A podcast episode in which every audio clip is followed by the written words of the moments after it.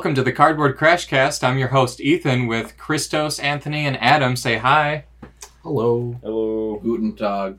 We're here with episode four. It's going to be the Spirit of Commander, something we're all very familiar with. We're a little bit tired because it's late at night, but um, we are going to show a little bit of our history with the format, a little bit about where we think the format is now, and where we would want it to go in the future. So if you have anything to say, I'd love for you to also add your own comments in the video description if you're watching on YouTube or if you're watching on a uh, podcast uh, platform such as Apple Podcasts. Go ahead and give us a review, maybe uh, leave us five stars. But if you want to start us off, Christos, how long have you been playing the Commander format? Oh, Lord have mercy. So I've been playing Commander since 2011. Yeah, 2011. Uh, my first Commander deck was um, Mayael the Anima. Uh, and I think the first experience I've ever had, or I ever had with Commander, I was watching a group of people at my LGS playing a format I'd never seen before, and I was like, "Are you guys playing Two Headed Giant? Like, what's going on?" I thought they had like they were just playing like Standard or something. I look over and like they're all playing like big splashy stuff that's like seven plus mana, like things that you would just never play, even in drafts sometimes. I just became infatuated because like suddenly, uh, after talking to them for five minutes, they're like, "Yeah, this is a format where you can play all the the pack fillers and stuff that you'd like normally would just toss." But now suddenly that seven mana creature that I literally pass every time in a draft, it's looking pretty good because I could throw it in a deck. Mhm. So what I did was I think um, I, I kind of left it like in the back of my mind for a little while. I'd only ever play Commander if I like borrowed a deck or something. I never built one. Um, and uh, but my the first Commander deck I ever played was in Mayael the Anima deck. It was not my own. It was one of my one of my local guys there that he just was like, yeah, I play this one. So when I saw that Mayael was in the C13 or the Commander 13 product, I bought it immediately. So and I built it right then and there. It was so jank. I was using like the worst cards possible. I barely upgraded it, but it was so fun still. To me, Commander Commander's like spirit as a format is just you get to play all the big splashy stuff. Everybody gets to have basically like their turn, their like their spotlight, and do whatever your deck is wanting to do. Then, uh, obviously, there's a winner. But I feel like over time, with my time with Commander, as the years have gone by, because that was 10 years ago now, I feel like the game has just progressed to a point where, like, you know, in combination with the game changing overall and like mechanics becoming stronger and power creep in general, I, I suppose is I just the kind of like the the thought. I think that the game's just kind of gotten to a point where like the commander that I was introduced to and the commander I am used to is no longer the commander that exists now. There's a lot more powerful things, a lot more speedy things. The the speed of the format's like through the roof with like stuff like, you know, even Arcane Signet really accelerates a lot of decks because it just gives them access to a, a mana rock that they didn't have otherwise. Not to mention like Jeweled Lotus, etc. Cards like that. So just to close it, close my thoughts on it, I don't want to say I necessarily have like a a negative opinion on Commander currently, but I definitely come from an era where Commander is about just playing the cards that you wouldn't play otherwise. Mm-hmm. I think that we can all give a little bit of a different insight. So I do want to move on to Anthony. What's your first experience with Commander, and where do you feel like a you know a base level of your idea of its health nowadays? My first experience was, if I remember correctly, was around Amonkhet. And I remember building, uh, my commander was Sigarda, and I just put in the biggest green and white creatures I could find. And that was it. There was no strategy to the deck. And those games I remember lasting probably two hours long. And back then, I think that was like the peak of fun for Commander. It was just like long games and uh, everyone getting to play what they wanted, their big splashy spells, and it's pretty pretty simple, pretty you know nothing too crazy. Uh, I think I think just Commander has evolved into a game that's much different now. It's not like that.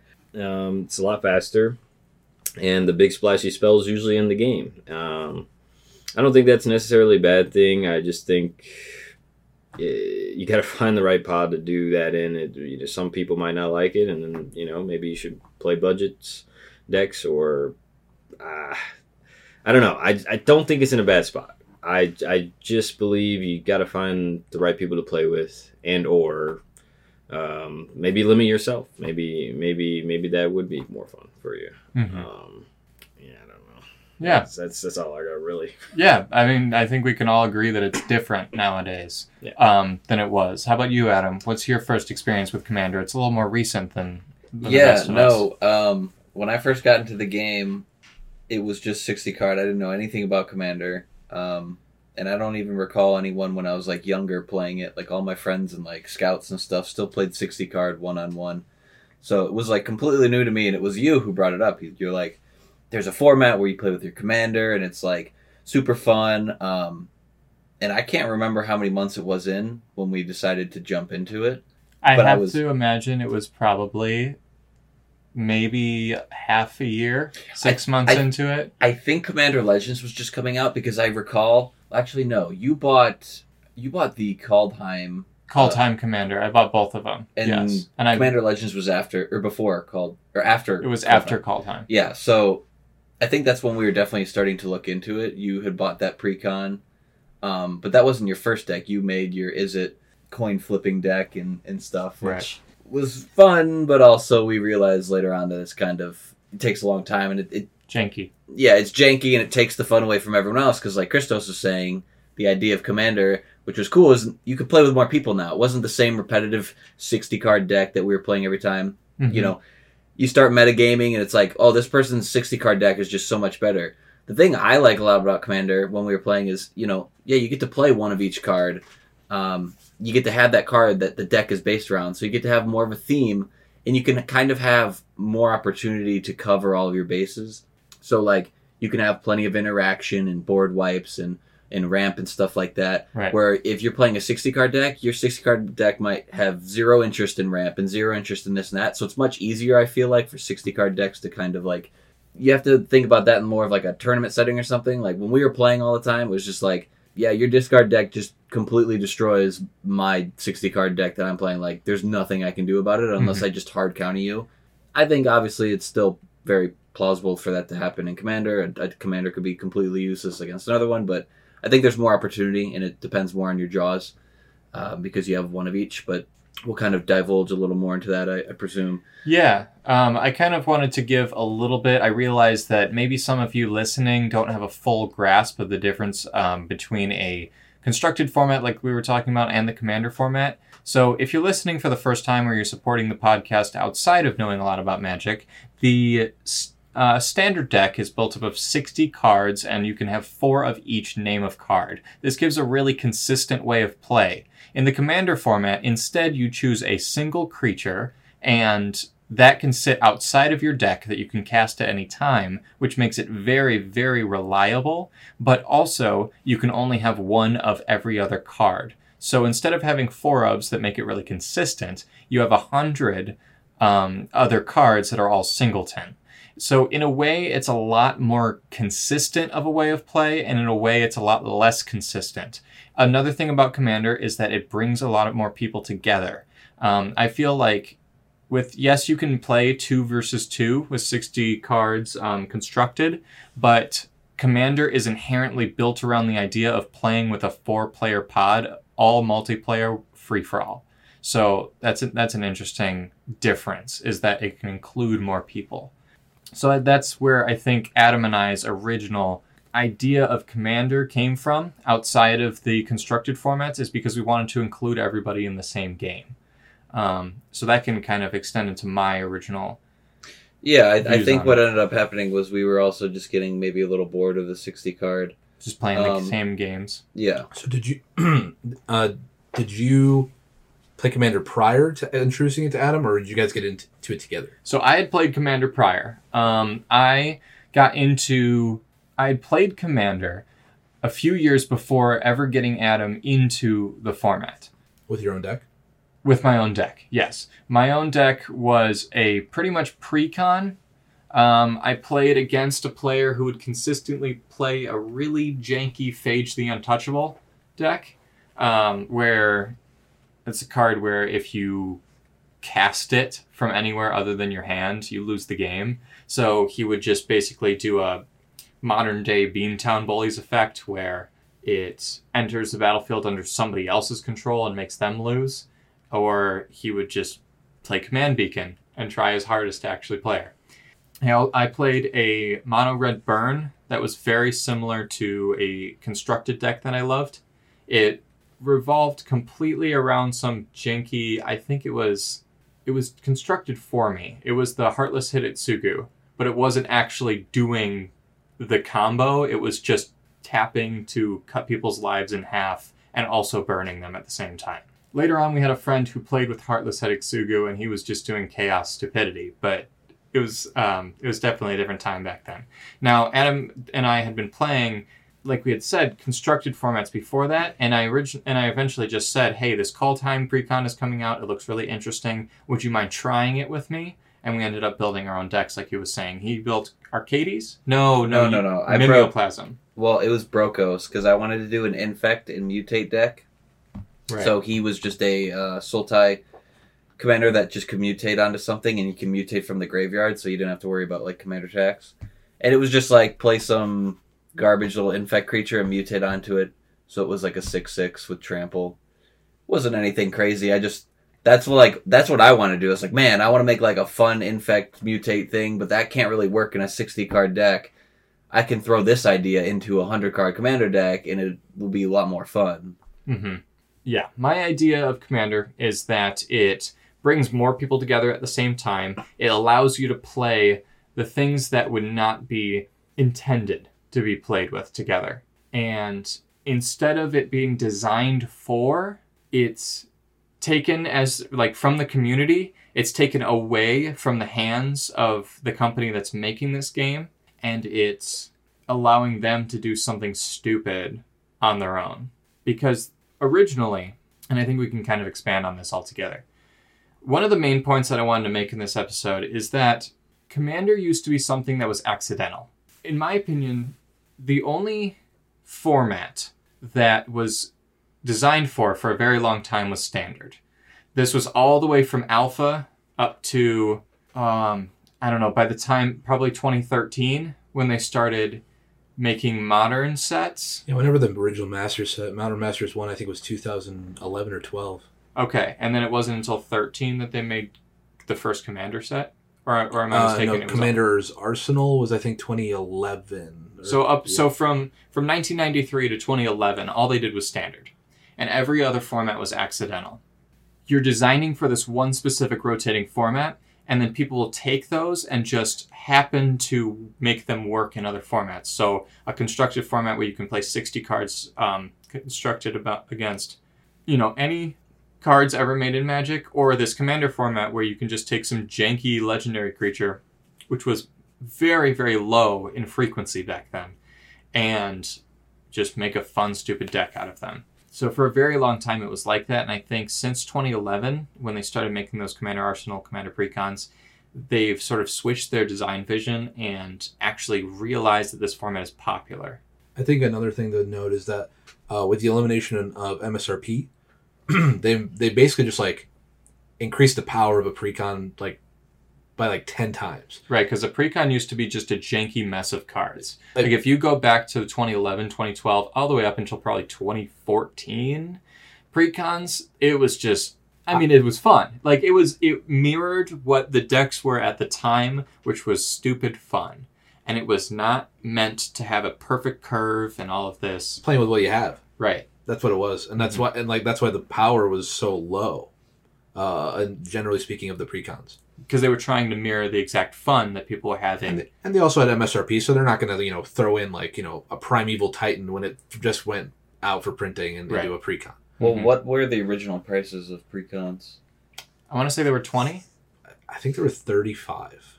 35 was what they came out of the gate with I think it was 35, but it's man, it's been so long since I bought one. Well, some precons, like I remember with Commander Legends, those decks were like twenty bucks. Yeah, so the Commander Legends decks were 20, the Kaldheim Commander decks were 20.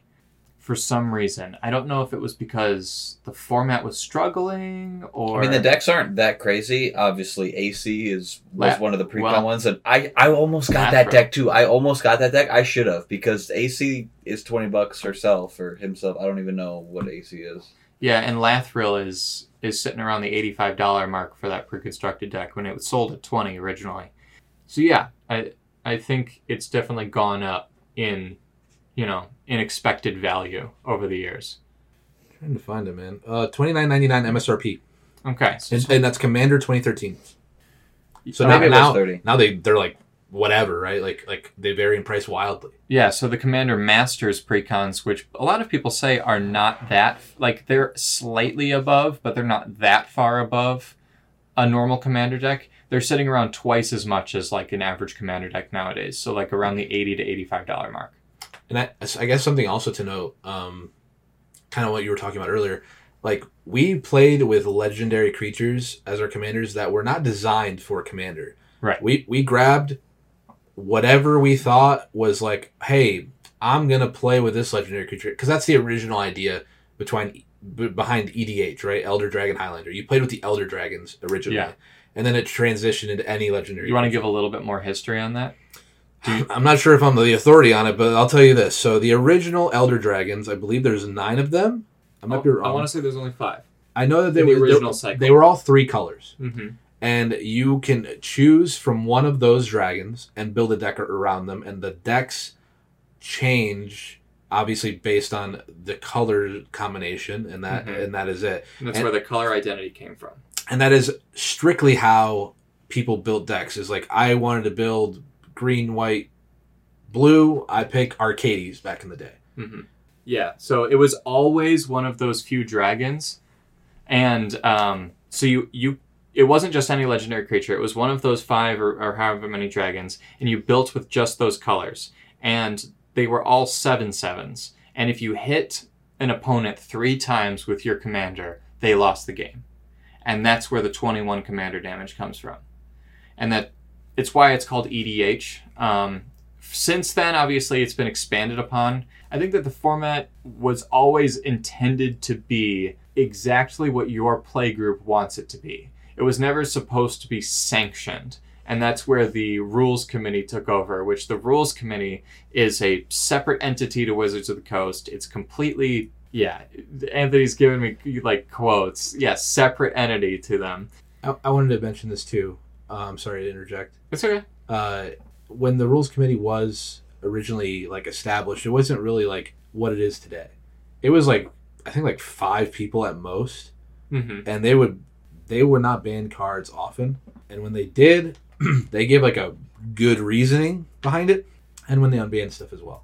And to, to your point about what you said earlier this was a uh, a format designed by the players for the players with WotC completely like hands off as the years progressed i know i'm going on a little bit of a tangent here and commander became more and more popular and WotC has put their hands on it way more than 10 years ago. Now they're printing cards that mention Commander in the text, in the description. What was the first one? Command Tower, I believe. Was it Command Tower? Did Command Tower and Arcane Signet come out at the same time? No, No, no, no. Arcane okay. Signet was Throne of Eldraine. That was Brawl. Yeah. That was made for Brawl. For Brawl. Really? Arcane Signet came out in Throne of Eldraine? So, so originally, the the closest thing you could have gotten was Felwar Stone. That's that war still goaded. It's yeah, it's great. Okay, so but but that but like I feel like ever since it's crazy because that's when I quit, right? Ever since Throne of Eldraine, I don't know what the heck's going on, but they're like we're gonna slap Commander on everything. But there Yeah. there there was also Commander Sphere was printed Mhm. A little prior to Throne, and Commander Sphere was like Command, Command, Beacon also. Command Beacon. Command Beacon was one of the originals. no, I want to say. C C fourteen. okay. Yeah, see, it had was- it was in- I was definitely not playing Commander before then, so that's why I feel It, that way. it was in the Planeswalker precons. okay. Yeah, so one of the five Planeswalker Commander, precons. Command Beacon is the one where you can tap it and put the commander into your And hand. it. Yeah. Um, from the command zone, so get around that tax. but uh, what, So I, that what, was- I- what I'm getting at, I'm It- sorry. That was never intended to be the case. Was that cards mentioned commander? No, WotC really was like, all right, well, how do we really sell this product to people? I think, and they were like, well, we got to just make it so that the precons have like some basic stuff to for like a, as like a kickoff point. So that's the way they put command beak, uh, command tower in all the decks, sol ring in all the decks. Is Arcane Signet in every deck now? Yeah, Yes, pretty much. yes. yes. Yeah, and probably ever since Brawl, right? Well, when I- Brawl came out, it was like the only way to get it was the Brawl deck, and it was like super expensive. I think you might have also been able to get it in the collector packs for Throne of Eldraine. I'm not sure. how about Commander's uh, Sphere? Commander Sphere is in everything. It's in everything. Yeah. So I feel like I basically I know I know when So the Command four- Tower those, came out. Those four cards. So those not, not three Beacon. cards. Three not cards. Beacon. Yeah. Those three cards are in every pre- Commander Precon, aside from like I don't think Sphere is anymore. a couple. But Commander Sphere is just okay. Yeah. I, I would put it like I give it like a B rating. Uh huh. Uh, in terms of like If we want to say today- C is average, yeah, it's standard. still above average. yeah. Like I mean, I would definitely play it over like a Darksteel uh, ingot, whatever the heck that thing's called. Mhm. And that used to be like a staple. Like you play that in every deck because we we didn't have an arcane signet, and not every deck could run rocks. And if you if they did run rocks, you need that thing to be indestructible because there back in the day, board wipes were like you play like five, like Mhm. everyone did. That's just, like you just had to because the the idea of the format was like Very little interaction other than just yeah we wipe, wipe the board or nothing like Right. Uh, like there wasn't like all this spot removal that I remember today. that. I remember that because those those first games that I played, there was always that white player, and he would have ten board wipes, and no one else would have any interaction, and we would all be pleased with like, Do you have it? Do you have do the you board have it? Yeah. Do you have one in your hand? Because none of us have any way to do anything about any of this. It was it was fun. It was stupid. It was definitely different with without all of this, like without the precons coming out all the time. So they did for a while, starting in 2011. They did a commander set every single year, and that already felt like a lot uh, to a lot of players. Where instead of just having yeah, yeah. Ins- well, not- instead not of just having like your jank cards, you're actually printing cards for Commander once a year. So that that went all the way up until tell me something around 2018, 2019. They started doing Commander sets for Commander precons and Commander sets within the sets every single standard release, and then now they're doing it for every like release in general, even for Universes Beyond. even for Universe Beyond, Yeah. now they have Commander precons that don't even have a set attached to them. It's just the precon set. I- I will say it feels bad, man, for the Transformers. Uh, that would have been really cool to have uh, precons for those cards. Yeah, instead of them just being a bonus sheet within yeah, Brothers War. I mean, I mean- Jurassic Park isn't going to have precons, that's kind of sad. but half the cards are designed for Commander anyway. I don't care what you guys say until they come out with a Warhammer 40k set. It's it's just nothing. Nothing will ever peak it. All right, Warhammer 40k commander set. That's what I need. Oh, like an actual draftable set. Well, I'd like to draft one. I mean, I just a set. I don't care what people do with it. I just want more Warhammer 40k cards. I think they're way more interesting than every other thing that they've done with uh, Universe Beyond. Universe. Yeah, I don't. I don't think anything is like when I saw when they came out with Warhammer 40k. I was extremely interested. I was like probably only one of the few times I actually cared about the spoilers. hmm Um, yeah, I don't know what they're doing. They're sleeping. Yeah. So do you do you? I want to ask all of you, what do you think was the was the precipice of change? Do you think that it was more recent with the lockdown and everything, or do you think that this was all going to happen one way or another? Hasbro. The Hasbro, like when Hasbro took over, was it that's the that's this is this is a Hasbro business move. Uh, I'm not saying Wizards is like completely clear of uh, everything. I'm just saying this is 100 percent a Hasbro move. This is what they do with their toys. This is what they do with just anything really. Like I mean, this is just Hasbro. So like, what do you mean by that exactly? Hasbro just tries to capitalize on things that they can capitalize on. Uh, that's so obviously if you know Doctor Who. They you know if they can somehow can get a Doctor Who you know, which they did, um, then they'll do Doctor Who. Uh, they they have obviously they have Transformers, which I, I agree. I don't know why they didn't do a whole set. They can. It's Hasbro. Hasbro owns like the whole Transformer thing, so they could quite literally do a whole set if they wanted to. Uh, I think they they were maybe probably a little scared to do a whole set. That's probably the only thing I think of. Maybe they didn't think it.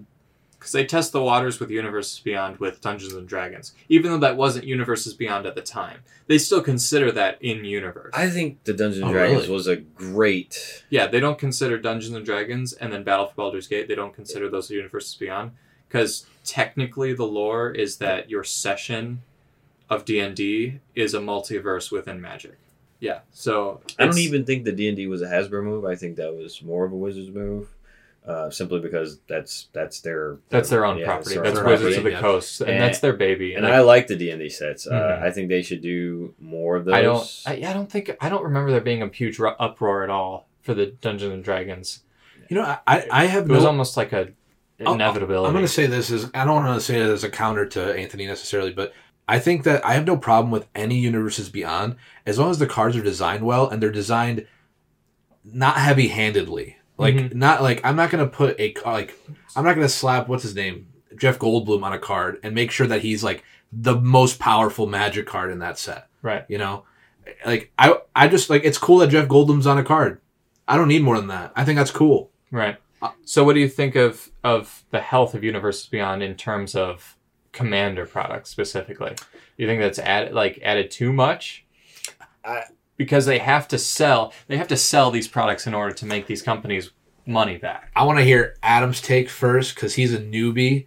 Because I am just a grouchy old bitch. So Yeah. So I'm curious Star myself. Star is our editor. First of all, check the description uh, if you want to get in touch with him. But Star, can you go ahead and throw up the card "Old Fogey" on screen? Because Christos is uh, definitely hitting that mark. oh yeah, for sure.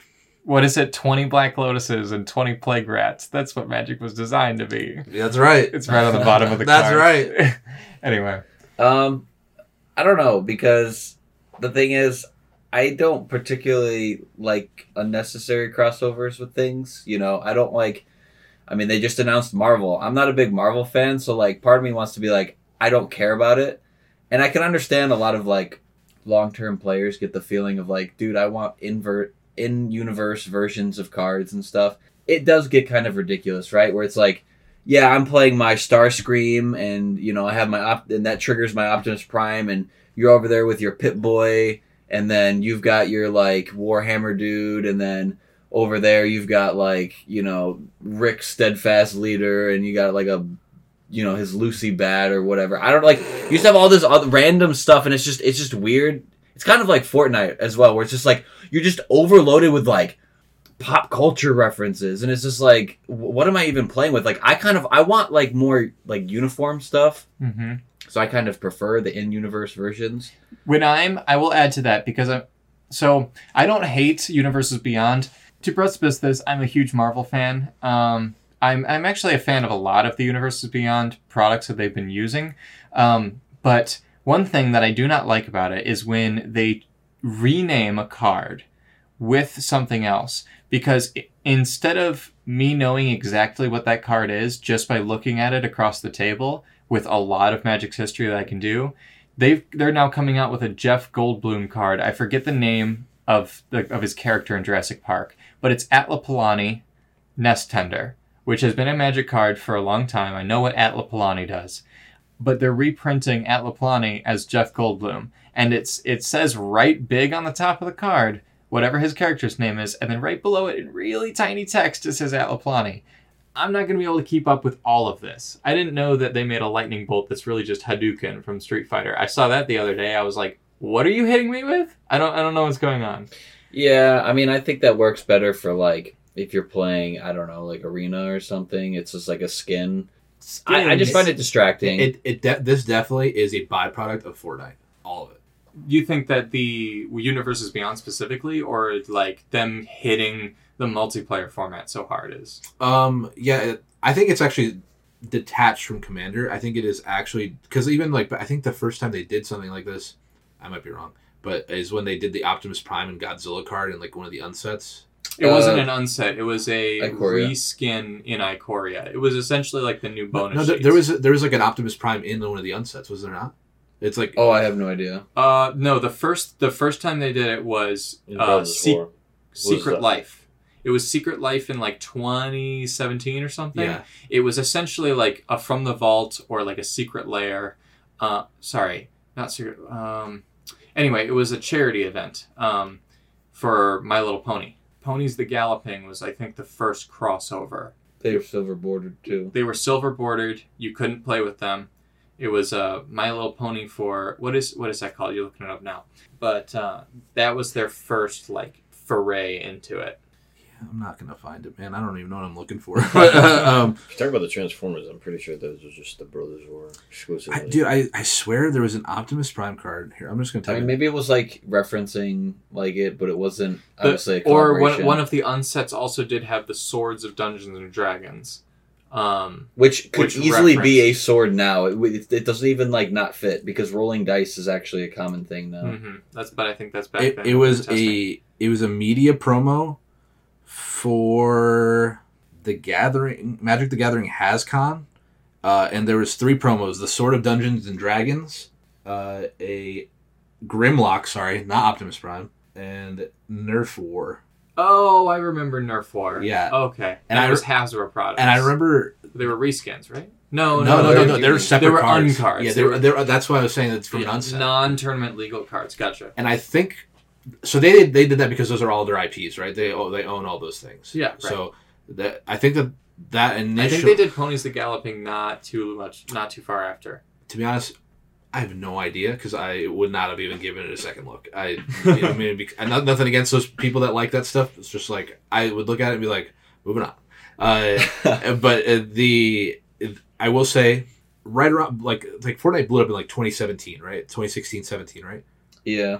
So shortly thereafter, I'm sure someone somewhere, some new kid on the block, who was like was pitching an idea to some board member or whatever. hmm What if we did crossovers and stuff like that? I'm sure that's like where this all started. I know we're, we're getting very detached from the main idea of like this whole this whole episode. It's okay. But I think that while I agree with Adam, I'm not going to love every one of these universes beyond, and sometimes they seem a little unnecessary. They seem a little detached hmm like yeah like the walking dead and the, you know uh what is the what is that show with on netflix that they did like Stranger Oh, Things. Stranger, Stranger Things. i was like man i don't know i'm just like uh I do think that they put a lot of effort into Lord of the Rings. They put a lot of effort into cool. Warhammer. Um, and I even think they put a lot of effort into Doctor Who. As little as I personally know or put a lot of time caring into Doctor Who, I'm looking at these cards, I'm like, this definitely represents some, you know, care that went into this product. I, I'm, I'm like low-key happy about them doing universes beyond for the commander decks hmm i'm not happy that they come out with every single set they're, they're every they're in every single set Oh, like within, like bonus sheets within. yeah the like what's the, sets? new- what's the newest set that came out Jurassic Park has is in Rivals of Ixalan. No. no no no no that's not what i'm Uh, talking about i'm, I'm saying like like in like march of the machine has commander decks right Yes. And so does Brothers War, and so does coming Oh, you're not happy with the commander decks No, I, I think the ca- the cadence is too often. I think that it kind of diminishes the importance of having a precon. So, um, I think we said in a in a previous episode, but it's 29 commander decks this year that have been announced so far, including the Secret Lair ones, and that means I was looking. There's at least two or three plus one plus one counter and ramp precons, and they all have a slightly different flavor, but it's all like one one counters and ramp to the specific set. How I don't really understand how many we could possibly need. Hey, well, they just they just showed off the Ixalan ones today, and the Simic one is a Merfolk, who's like Merfolk tribal but Explore tribal. So it's all about. Oh, so it's plus one plus one with- counters and ramp, but with a different flavor. it- but you're exploring. That's so exactly that's that's that's Exactly all my point. yeah, but your commander is like yeah, it's it's going to be like similar. Okay, like you're going to have like Simic decks are going to do Simic things, right? They're going to ramp and they're going to draw cards. They're going to put some counters on things, but it's just doing it slightly differently, right? Oh well, you, why, I'm why just- play? I'm just saying that was the old mechanic from the last Ixalan set. That's nothing new. yeah, it's not new. It's Yeah. it's literally just plus one plus one Yeah. counter ramp in a different flavor. But that's it's a- three times. it's a before this year. commander that you can if you want to be a you want to be a hyper specific explore deck you can have a explore deck with a Hey, face commander for that That's I- okay. I- That's perfectly okay. I'm just saying, it's very with with the amount that they push out, they all feel like they overlap a lot. I, I think um, maybe Christos was making this point. Um, it takes away from the, the set. Uh, they could honestly just throw it in the set, and you can have half a brain and see, hey, there's a legendary creature in the set. I can make a commander deck out of. There's so many legendary creatures in every set that I'm sure no one bats an eye at. One because they're not in the precon, or maybe they don't even relate to the, the precons that come out. So So- you don't so- you don't know any of the precon. Someone do the math really quick. How many cards do you get in a draft box? I want to, How many uh, pack? 36 packs? 36 times 15? uh, not including the token, right? Okay, like so they can sell you a Commander Precon, which is, so it's 504. That's times 14. Yeah, Yeah. 504 for about $100. Yeah. They can sell you 504 cards for $100, or they can sell you 100 cards for $40. And you get to draft the box. Mm-hmm. So the only reason why they do precons is because they can sell you less cards for more money. I completely agree with you. If I would be so happy if you if they just put the commanders into the set and let you do it on your own and figure it out. I built this deck instead of like you could still do the commander precons once a year to give people a start a starting point, but I, I agree with Adam's point, but I also agree with Anthony's point. So while I think it's nice to have a nice place to be like, oh, I saw that card spoiled, or I opened it in a pack, and I, and then it's like the face of a commander deck or something Mhm. like that. I think that's really cool. You're like, oh, I don't even have to do any of the work. It's already made for me. I can just go buy it and play it. That's Mhm. cool. But on the other hand, the original Spirit of Commander is you even if you did buy that one precon a year back in the day, you bought like the Breya precon that's like an artifact deck in four colors. Every time you see a new artifact spoiled in a new set, you get jazzed because you're like, I wonder if I could put that in the deck. And I feel like that's lost because now it's like you don't you don't get to think about that. It's already in the deck because it's already in the precon. Right. it's in the deck, it's in the precon. They also make cards specifically because they know there's this many Lathril players out there. So they're going to make a, a card that just perfectly goes. It's an elf that perfectly goes in the uh, black. That's green. not always true though, because No. sometimes they have some dookie like No, made for commander no, designs. No, no, no. It is very true. Um, specifically with a set that comes out. So uh, if they come out with a new set, they'll have two precons, whatever they put out. Um, but they'll also put out. Uh, I don't know. It's like this card belongs in your precon that you bought, like, it, and you need to buy it, or you need to buy packs. Like, obviously, you know, they they they do it on purpose because that it's very formulaic. It's every set. It's um, I remember, yeah, I bought the Strefan precon. You want Olivia. Why would you not want Olivia in your your vampire deck? It fits perfectly into those colors. You Mhm. get your vampires back. Uh, the the spirits. It's it's they they do it every set. oh, it's it's definitely like It's- very particular. They make the commander decks and they have specific cards for those decks. I think it's great because it gives them the opportunity to, you know, make cards that would be too good for standard that they can make that are themed around the plane that they're on. So I I think it's not a inherently bad thing because I think there's a lot of good where it's like they have a lot more creative uh, freedom uh, to do in the commander decks and they can make interesting new mechanics and kind of themes. But yeah, they do definitely like make I don't know. Let's just go to Ixalan for example. There's going to be like some dinosaurs in the new set that you're going to want that definitely aren't going to be in the commander deck. So it's like you buy the commander deck, oh, then you buy some of the set too, or you buy some of the set, and you're like, well, maybe I buy the commander deck, and then I can like put it all together. Right. It's, it's definitely designed for you to like pretty much take a bit and piece of everything, and that's that's definitely intentional. I, I, I think that um, you know, as somebody that is coming back to the game now, I don't think it's inherently a bad thing, but I also feel like at the same time, I don't want Wizards touching my format uh, because every format that they touch just dies. Okay. So, Uh, so and I feel like I'm really afraid for Commander because power creep is happening. I was actually discussing this with Anthony earlier Mhm. today. I feel like, and the more they print cards for Commander, the more like the power goes up. I feel like we're because it's a because it's an print- eternal made format. for you're right made for Commander, hmm and and now they're You can More- power more- more or standard, but or- you can always rest easy knowing it'll rotate out. and I'm going to take a step back and just talk maybe about some tinfoil hat stuff that I don't know if the rules committee even exists anymore. Uh, from what I've heard and what I see, I just seen some of the cards that they print for Commander seem like uh, it's almost WotC holding the hand of the rules or like holding the the rules committee and being like, no, no, no, it's okay, don't worry, they're gonna buy these cards or something like that. And I feel like we're at a point where we're getting the power up, which is not necessarily a bad thing because it's people are interested in playing fast magic. I get it. The- I- I- People love to play like that step stored magic, but I feel like Commander as an idea and as a like old format, the format that I was introduced to and familiar with, that format I feel like is more or less. I don't want to say dead, but it's definitely like not the same. No, I it's feel like not the same. there's almost like a hard cut. I feel like we almost need to, need to cut it into two different formats. It would be like maybe what you're used to playing would be like more of almost like a five or six deck now, where it's just like there's just better stuff. So, would you want a different format, or would you want people to continue governing governing themselves and just saying, "I'm playing a low power this time. Can we all do this?" I just think it's really hard to govern yourself when you're just showing up randomly at game stores and you don't know the people in, in advance. I, I don't agree with that because Commander was born that way. governing yourself. Commander was governed by a, a rules committee that was print that was just print not even printing, sorry, posting on a blog website or forum, and that's and then, and then they eventually made their own website. Now I'm saying that Pioneer is a really good example, right? People that were playing Modern, they were like, Modern is ridiculous, right? I don't I don't want to play this this version of Magic. I want to go back to my roots and play w- what I'm used to. Yeah. So then you have a group of players that literally do exactly what you're describing, right? They, they they govern themselves. They make a whole list. They start banning things. They change the format and they make a whole separate format.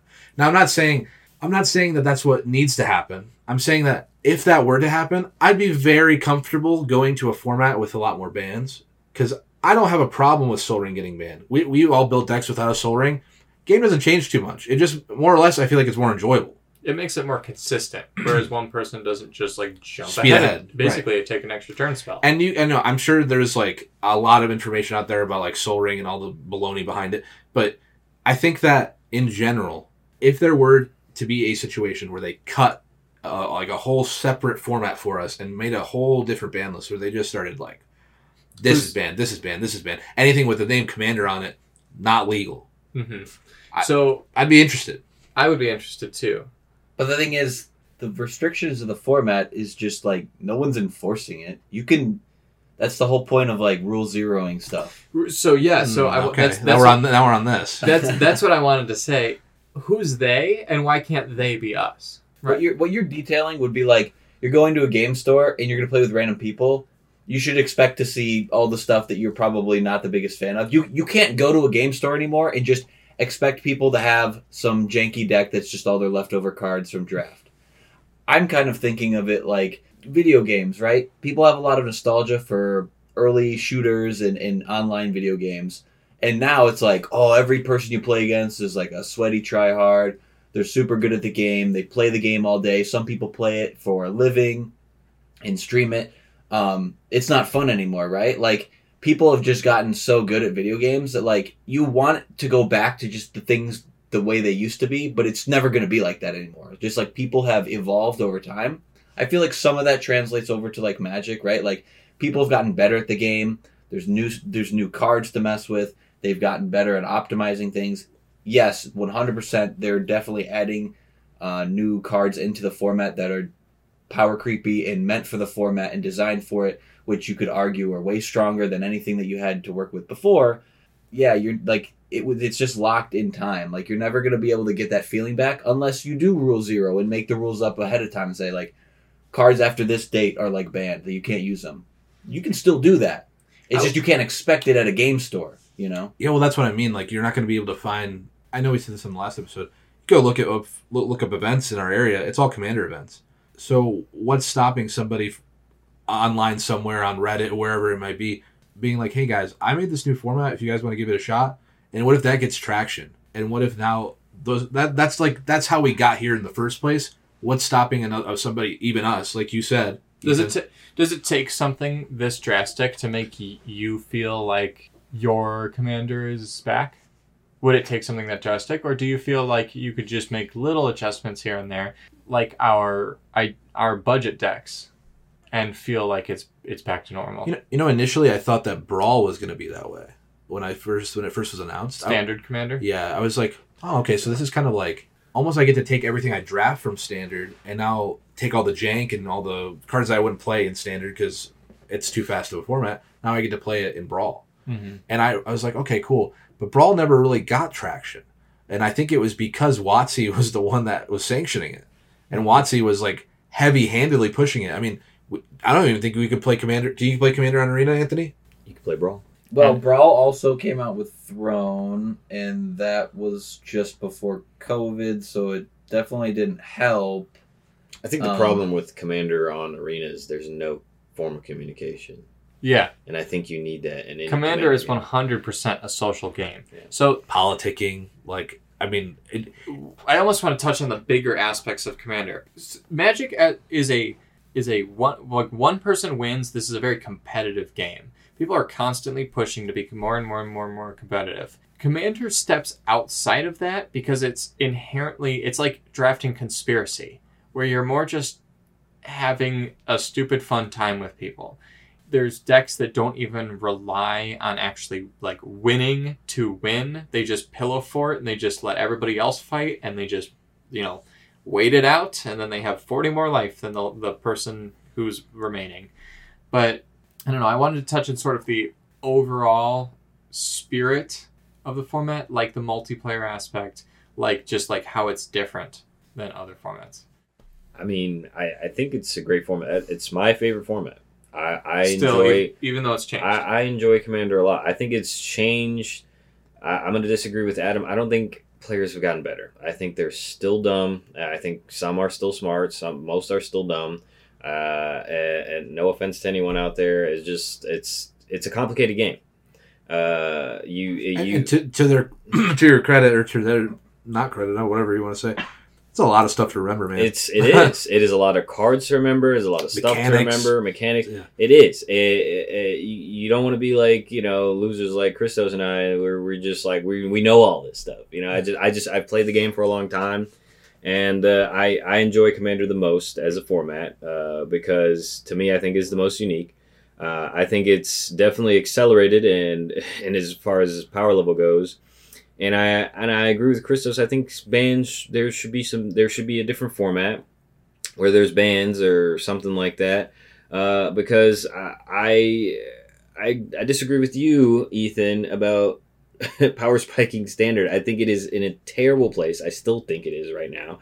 Uh, they instead of banning Sheoldred, they banned the cards that were problematic with it, rather than banning the actual problem itself. Well, look at every format. They ban things that help the evoke elementals in modern instead of just banning the problem itself. I Because they're no trying to sell the- products. I, I I've never yeah, I'm, Yeah, I, well, I agree. one- I, one I'm sure I'm sure you're right with modern. I, I I have no idea. I don't even know that format.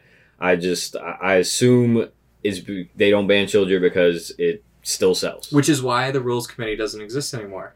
Because they come out with, you know, Commander Legends and it has a million and one busted cards. Or they come out with Ikoria that just like uh, adds so much power to the format in places that it shouldn't. And the only thing that the rules committee gets to ban is Lutri that specifically does not work in the Commander format. I mean, there's a lot of questionable. There's that- definitely a hey, we're making a ton of money off of this. Can you please cool it down on the bans for like the next, you know, forever? yeah, or they're like, I, I think I don't want to target Adam here, but I'm, I'm I might, I'm gonna call you. Oh, out. bring it on. so I, I think that because you are newer to the world of magic, you do not understand maybe some of the logistics behind the way that WotC does things. I mean, okay, listen, I, I love WotC in some regard. They're, they got some scummy practices, and that's just a matter of fact. Um, and I think that it is less about, I think, what you were saying about how, oh, they need to be pushing the formats forward and having it be more accessible, all that stuff, and like giving people options, giving people entry points. I think it's less about that because I feel like it's kind of like sugarcoating the issue of like they are heavy handedly even telling the people that made this format, hey, just like let this print run happen a few more times and then like maybe after that, then you can ban it once we sold all of our product. You know what oh, I Oh, mean? Sure. Yeah. Of course. And because of that, not now knowing that, because I think that's something that they, they even did back in the day. There's cards that were left in the format unchecked for years. And then they're like, oh, well, you know, we're going to actually. I remember when Painter Servant, when Painter Servant got unbanned, it was immediately reprinted. Immediately. Mm-hmm. what Kaladesh? I believe so. Let me double check when I'm But as an it. invention, I just want to. But that dude, that invention was worth zero, and on then unbanned, now worth a hundred whatever dollars. it's a pretty sick artwork, though. I'm not saying yes or no to it. I'm just saying it's like they They, they, definitely do things intentionally. Yeah, they they, they're- almost seem like they're in they're tandem. In they're injecting power into every single format at just enough for people to notice, so they want the new stuff, but not enough so that it kills it all in one fell I swoop, mean- so that they can't just do it the next time. How would you guys feel? Um, They got to They got to stretch it out. how, how would you guys feel instead they came out with? I mean, I guess it's not too different, but in my eyes, I think it's a little different. It, every set, because I'm I don't think they're ever going to stop coming out with. Yeah, we uh, should probably move into our solutions for I, this issue. I don't. I don't think they're ever going to stop making precons every set. But what if instead of they making commander precons, they made brawl precons? That's what they used to do. Well, then that's when they printed Korvold and Chulane Right. and printed really busted cards. Yeah, that's that's true. They are busted, but I'm gonna be honest. I think that's like they're kind of like uh, okay. I don't want to make them sound like low power, right? I think Korvold has hit a point where it is. It is sure it isn't CEDH, but it doesn't mean it needs to be CEDH every in every day. I think by itself, it is not that strong of a card anymore. It, it's good. It's good.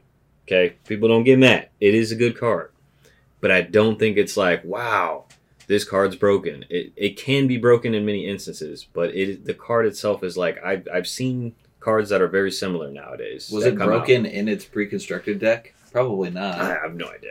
I've, You I've, know, because I think that's when they went away with MSRP. I don't remember those brawl decks looking very scary. I just remember reading Chulane and being like, yeah, Chulane's. "Are you really serious? good- Like you're just gonna just you're giving him all that and the bottom clause?" yeah.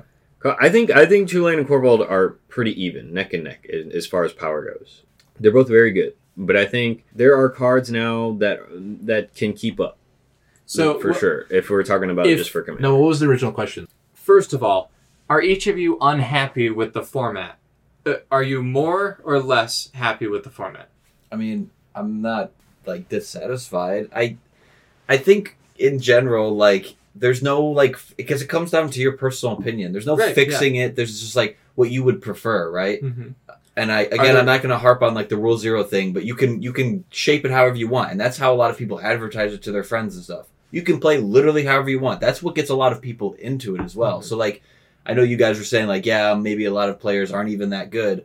There's just constantly new players coming in. So like, yeah, the spirit originally started as a bunch of people just coming together playing some goofy decks, but then other people just got interested in it and were like, "Whoa, that's kind of cool. We could do this and that." And like certain ideas were added to it, okay? And then now you have different personalities who, you know, not every single person is like that. Some people played Magic, you know, a lot of people that probably originally started playing Commander probably weren't like the most try hard people in the world in the first place. They probably were more casual. So then when like super competitive people were like, "Oh, something different to get into," they saw other cards, you know, maybe their try hard cards is like that's their personality. So then they played a commander deck that's mean, and it's like, oh, that's against the spirit of commander, you know, like because you're playing a mean. It's like they're playing within the rules. It's just they got more eyes on it now. So there's different people playing the game, and then that's just that's just eventually how it becomes. Like you you can you cannot prevent that. It's physically impossible to prevent a certain crowd, like a different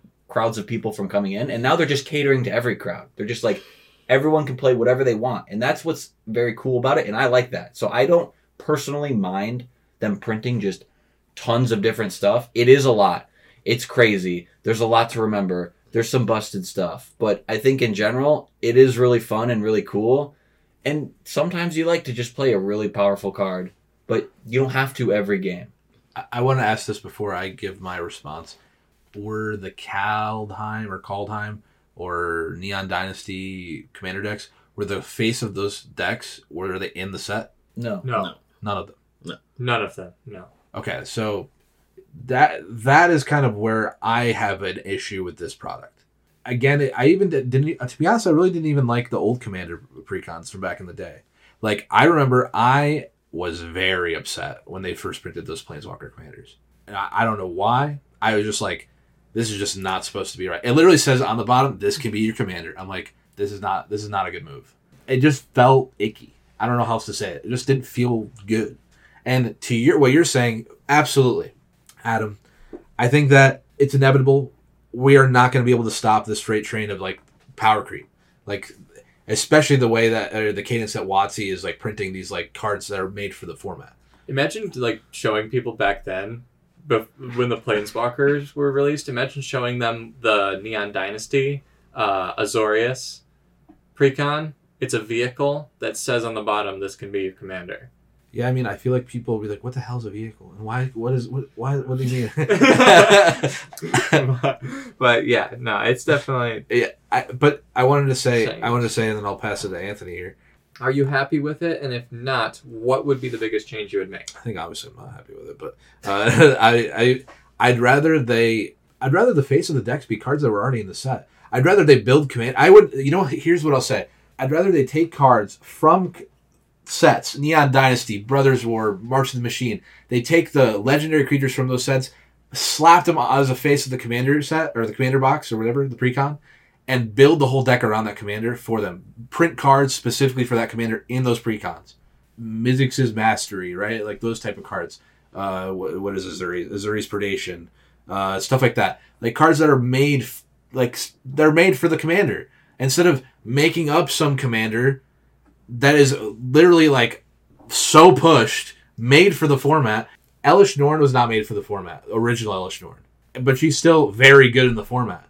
Mm-hmm. And I feel like that that idea works, and it doesn't need you don't need to do too much to it. And if Elesh Norn was a, that old Elesh Norn, if she was the face of a commander set, or, or the face of a commander precon, I'd be like, this is kind of interesting. She does this, and then you look into it, and then the, there's a support for it. You can also, but you have a lot more opportunities in just design space when you don't limit yourself to being able to have it in standard and commander. I mean, that's just that's But definitely I- their I- thought process. I definitely, but that's what I'm saying. Like, make cards only in the commander precon for commander, but not the face of the deck. I feel like that's where I think the power creep it mostly lies. It's in the legendary creatures. It's not in everything else. Outside of like the the stuff that says commander on it, like like Jewel Lotus. I, I had to think about it for a second, but you're probably right. The point that I made towards the beginning, they did not print this frequency of legendary creatures. Oh no, oh, absolutely not. like no. this is I want I want to say the 99 has power crept a good amount but not at all to the level of the difference between that Chulane and the original I mean accidental not even close, man. It's not not. You can't even say it was an accident. it's I- it's definitely in the legendary creatures the most and printing things like commander legends that has like i don't even know 200 it has definitely over 100 legendary creatures we're all new you know and and only a couple of them get picked out because they're so all so strong that you have to be just slightly above that rate to get chosen I want to say this. I, I like even brothers were right. We were talking about this the last podcast. How there's like three different types of Urzas and they're all legendary. Is is the one set? Is that the problem? or even the other day, uh, me and Anthony were playing some games of Commander at our local store. Somebody went to cast Urza's Ruinous Blast. Everything on the battlefield was legendary. Didn't do literally, anything. literally didn't take out anything. Yeah. on my board. because they printed so many It- it- commanders that every creature like- was legendary come on, man. Like, I don't know. Like, harping way back to what we said earlier, people used to play 10 board wipes. Now that board, the board wipe that they printed probably for Commander doesn't even work in Commander because there's that many legendary creatures. Is Urza's Ruinous Blast from War of the Spark? it's from brothers, Brothers War. War. Ur- Urza. No, that's not what that that card was printed before Brothers War. i don't believe so Urza's Ruinous Blast, I, I don't believe it's an old the card. I one think, that I think it's, exiles all non-legendary Mhm. permanents. I thought, I thought it destroys. It's exile. it's exiles Oh, d- d- d- damn. That's great. I, I think I think I think it was printed before. A lot of board wipes Uh, nowadays are Uh, exile. while you're looking that up, I just want to say, like, when I was talking about like the players coming in, whatever, being dumb or whatever, I just mean that doesn't mean that they're not, they can't play strong decks or be like, you know, a, I guess a pilot a strong deck. My point is like the the cards that they're probably playing that are strong, it, they're being pushed out. They're the new set, the new Doctor Who set. I forget the two new like cards that everyone wants from it. It's just being pushed. It's this is I, I guarantee if those cards didn't have in Doctor Who, they wouldn't sell as many uh, cards. It's like or, or they wouldn't sell as many seal. They wouldn't sell if it, was, if it was just a fun set that just had fun cards. You know, it, it would sell for sure. But if they didn't have those two new staples that are probably going to be in every deck, they probably wouldn't sell. And and I, and I mean that, and that it's it's every set. They they put these staple cards in there because it's going to sell. and eh, because they, they want the consumer to be able to buy a twenty-five dollar collector pack of course and get the new staple. It's gonna be just enough to like get you to be like, okay, I'll buy a few packs or I'll buy a little bit of it. Like the like they'll give you it kind of like Commander uh Commander Masters where it's like there was like all these reprints and stuff, but it's like it's like should I get it? It's like I don't want everything in it, but there's there's like this card or that. But it's like oh, then they're reprinting Doubling Season and all these other cards again. But you're just like you're like oh, but there's still these other cards in the set, and it's just like you're like do I get in it? Do I not? And like it's enough to put you on the border to probably want to invest in it. I, I wanted to give Anthony some uh, some space to answer your question. Oh yeah. Um, are you happy with the format? What's the biggest change that you would make if not?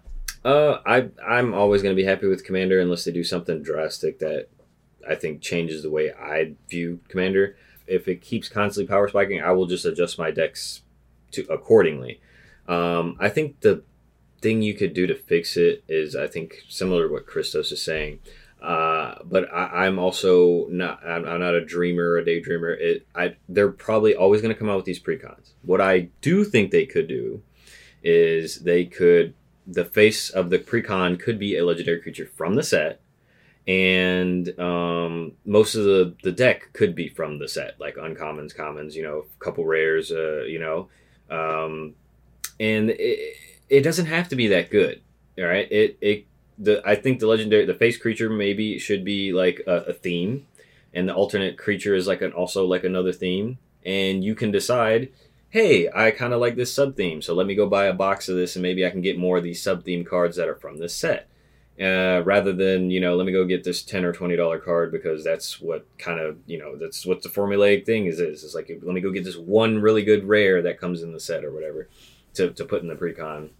And then let me go get 20 cards from 18 different other sets rather than the set that just came out. Like, if I was a new player, I think me buying a precon and be like, oh, I like this. Let me go buy a box. Maybe I can pull some of this, right? I, I'm gonna be honest. Uh, like if they think uh, I'm gonna go buy a box of cards for the the, the one twenty dollar card that I need to upgrade my precon, it's not happening. I'm going to TCG Player. I'm buying the one card. But if it's like you know I need to change this whole deck around and maybe it's a new bunch of new cards, I could buy a box. Well, here's the thing. You just said it yourself. You said, if I was a new player, I would do this. You know, I guess I have the experience here of being a newer player, and like, yeah, I still probably fall more in line with the way you guys think, but I could also put myself in the shoes of someone who's like even newer, and it's just like, like they're going to buy like a deck and just be like, oh, I'm just gonna buy a box, so it's like the set that goes along with it, and they're just gonna get a bunch of cards. Like they're they're they don't think that way. Like newer players, especially players that are coming in, who are just like, oh, universes beyond. Oh, I like Lord of the Rings. Oh, I like you know Marvel. I'm gonna get into this. Like they aren't thinking that. Like genuinely, they're not. They're not thinking that way. Um, I, I wanted to say this. I think I think that uh, Anthony and I we come from a time where we used to just buy boxes and we didn't have the resources to look up deck lists or stuff like that before. Uh, and so like when we went to go buy a box, that that's what we had to work with, man. We didn't. It, we, we buying singles wasn't even like a real big thing back in the day because like buying stuff online didn't really blow up until like the late two thousands. yeah. Uh, and so like you had to go buy box. You had to go to your LGS to go buy the singles. And so now a new player, and I think that your perspective is a little skewed because you do have a lot of you have us right, and uh, we're like. Adam, don't go buy that box, man. Don't do that. You know, like you know, and and, and Thank God too. yeah, we like imagine like all the money you've saved just by us saying that, right? But like on on top of that, like uh, how many boxes have you bought, Adam? a couple, but like I don't think I've bought in anything for be like I'm gonna buy this box to get this card. Correct, because you're like, oh, I like maybe I just wanted to open the box or something. Maybe you just like, Yeah, oh, see if see, see if. I pull it. Yeah, for Mhm. fun. Uh, or if you get a really good deal or something. yeah. of course, like the Amazon drops or all that stuff. So that means that you're buying probably, I would say probably ninety percent singles, Yeah. ninety percent, maybe more. And I think that that is a culture that WotC has created by doing this. Oh, yep. and I think that that for a new player, this a new for a new player with no guidance, absolutely this is a gold mine for WotC. But if you have any semblance of like friendship around you in, in that LGS when you're going to buy that precon, they're gonna st- s- turn you right away from that stuff. Be like, that kid's like, oh man, I really should go buy that Dominaria draft booster. It's like, no, no, no, dude. like, let's let's go get you some real cards. Let's go buy you some singles. Uh, a dollar for the shipping. Uh, go buy TCG Direct or something like that. Not that we're sponsored, but like you know stuff like that. That's really why I'm so against this. I think that uh, to to what Anthony said, I think this this it would be way cooler if everything from those boxes came from the sets. Because now, as a player, even as a standard player, I'm like, well, I can just go buy that because it's all in there. I don't have to go buy the booster box because I know what's in Yes. the box. Oh, okay, yeah, yeah, so that's- that's yeah. good for you. But Mhm. of course, if you, I'm actually kind of surprised with Doctor Who, and maybe they're testing it out a little bit now, where the Doctor Who, you could buy all four commander decks. That's it. You have the entire set. All the the collector's packs is just for variants, right? Um, I'm kind of surprised by That's that cool. too. because I'm glad that they don't have anything exclusive. You can literally do like I don't need like you're just doing That's it for true. special art treatments. Um, I am pretty happy with that. I'm, I was surprised, very very happy with the them saying that there are no exclusive, functionally unique cards within the collector packs. I, I, I just want to cut in real quick because you, you kind of said something that piqued my interest. Would you not, at, least for me, I'm a collector. I, I've stopped doing it uh, just mainly because I think it's kind of silly to collect the full set. Any, but if they came out with like, uh, if, I don't know, whatever, two or three precons a set, but if I could buy all those precons and pretty much have the whole set, and maybe whatever you know let, let's say there's missing a couple cards or whatever but or or maybe i can have the full set by buying all three pre i guarantee you i would buy every, all three precons every single set just to have the full set but then you have no incentive to buy a box. You're not happy with packs.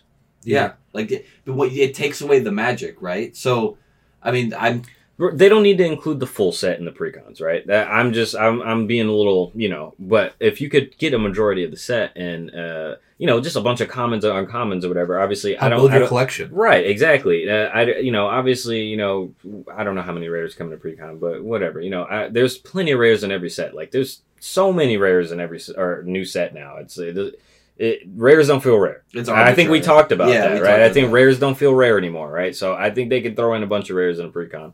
But uh, l- the, rare precons don't have to be like two or three colors. They can just be one color. I guarantee you, I can make a precon out of uh, the the Wilds of Eldraine. I can make a mono green c- commander deck, and it would actually be solid. Like it, it wouldn't be terrible. Do you think it would sell if they made a precon? Do you think people would buy it?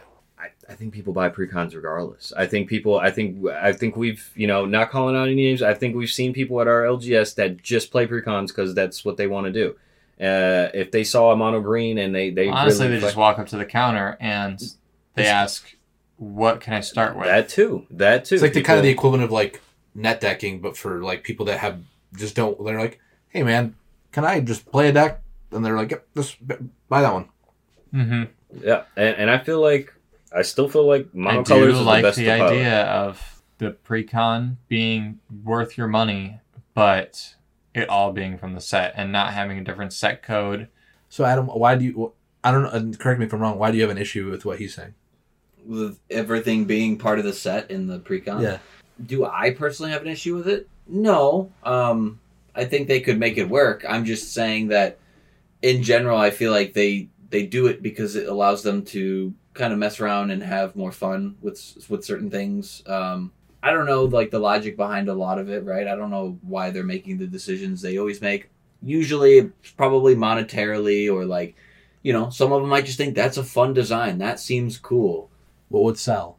But know? that, that that is like Yeah. the biggest thing and like it's it's it's blatantly obvious of course they're going to do it because it sells money like it takes away from like opening a pack and to be honest if like i if i like bought like a pack of something and like i think that would honestly make it even like worse because if not every card is in like the precons but a majority of them it's like i buy it i'm like who like who cares like i literally do not care because then it would have to be like the collector packs it's you're getting a special treatment of it it would be like like CS:GO versus like Valorant. I'm just thinking video games because Sure. I'm obviously very familiar with just playing video games, right? People getting skins in CS:GO and unlocking it is just like, you know, you get like an insane amount of like adrenaline. It's like that's insane, right? Getting like some super nice skin versus Valorant's like or any other game now, right? So you just pay twenty dollars for skin. Who cares? That's it. Everyone has it. It's just like it doesn't feel special or rewarding, and like it's a trading card game. That's like the it, the game is based on that. It's not like a board game where you get every game piece when you buy it. Like it's still a trading card game. You're still supposed to be buying certain things and getting stuff. Yeah, they have like the starter decks where it's a couple things, but again, it's meant for you to be enticed to purchase it when it has something unique in it. I don't I don't really know. Like I don't want to like go into circles. So. I I think we just discussed this. Is like most most like the rares, even the mythics, they're not they're not rare anymore. It's you can most of the, it's only every time a new set comes out. There's like what, what Wilds of Eldraine, the Mirror, Agatha's Cauldron. That's that's pretty much it, right? I don't I don't think there's any other Moonshaker Cavalry, but that's like fifteen dollars now. It's like everything. There's only like two or three cards every set that are actually worth anything anymore. Well, aren't So- aren't so- the rarities technically supposed to not really be power, but how uniquely like me- like how mechanically unique they are? That's what they've co- that's what they've said over the years. All right, It's let- back and let's forth. I think I think that's I think yeah, I was gonna say we've kind of derailed that. Yeah. I just wanted to like cut in real quick as egg one more time. So let's just say the, the three precons you you can get all the full set, but right. So the, the, what you're worried about is the hit, right? The, the the gambling hit, right? Obviously, the bonus sheet is still a thing, right? And obviously, you can't get that. That would be something you can't get in the precon. So people would still pull for packs if that's what they want to do. They want to get the hit or whatever on the Showcases. yeah, the showcases, you know, then obviously you need to buy the packs to pull that. Or like whatever, the Transformers, Foils. they put new Transformers or whatever in the new sets and you can only get them in the the, the whatever slot and it's, you know, that, that they can they can still do that. I I think uh yeah, I don't think there's any problem with that because you can buy I can go to TCG Player right now and buy a whole set if I wanted to. Like I don't think that's the problem. I don't think the I, I think the the the the getting the hits off of cards that's for those that's for people that have like addictions with like opening packs like i don't think that's for like the normal person yeah, person don't don't get me wrong.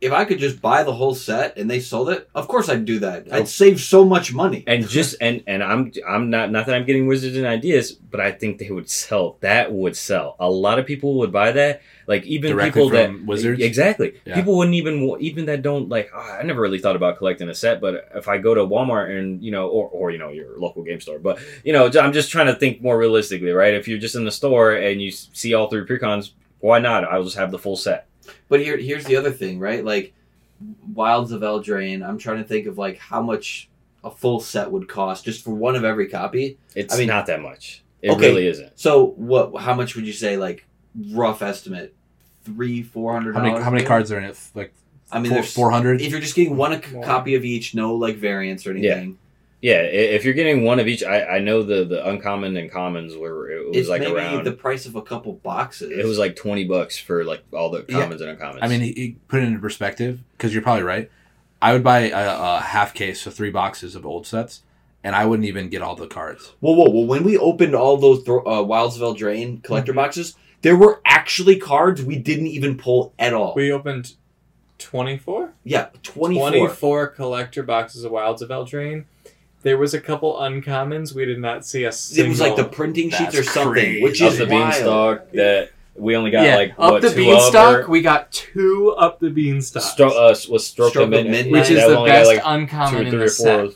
But there's just some like weird ones you didn't see, and like, yeah, they're probably like not worth anything. But like, I'm just saying because then you you think about it, you could just buy four um, sets of the entire set, one of each card, and you'd be set. They you wouldn't need anything seed else. it even more than Yeah. just the they rarity. they know. uh, Listen, like I I don't think it's proven or they never admitted it. However, I've said this as a joke, but I kind of mean it at, at the same time.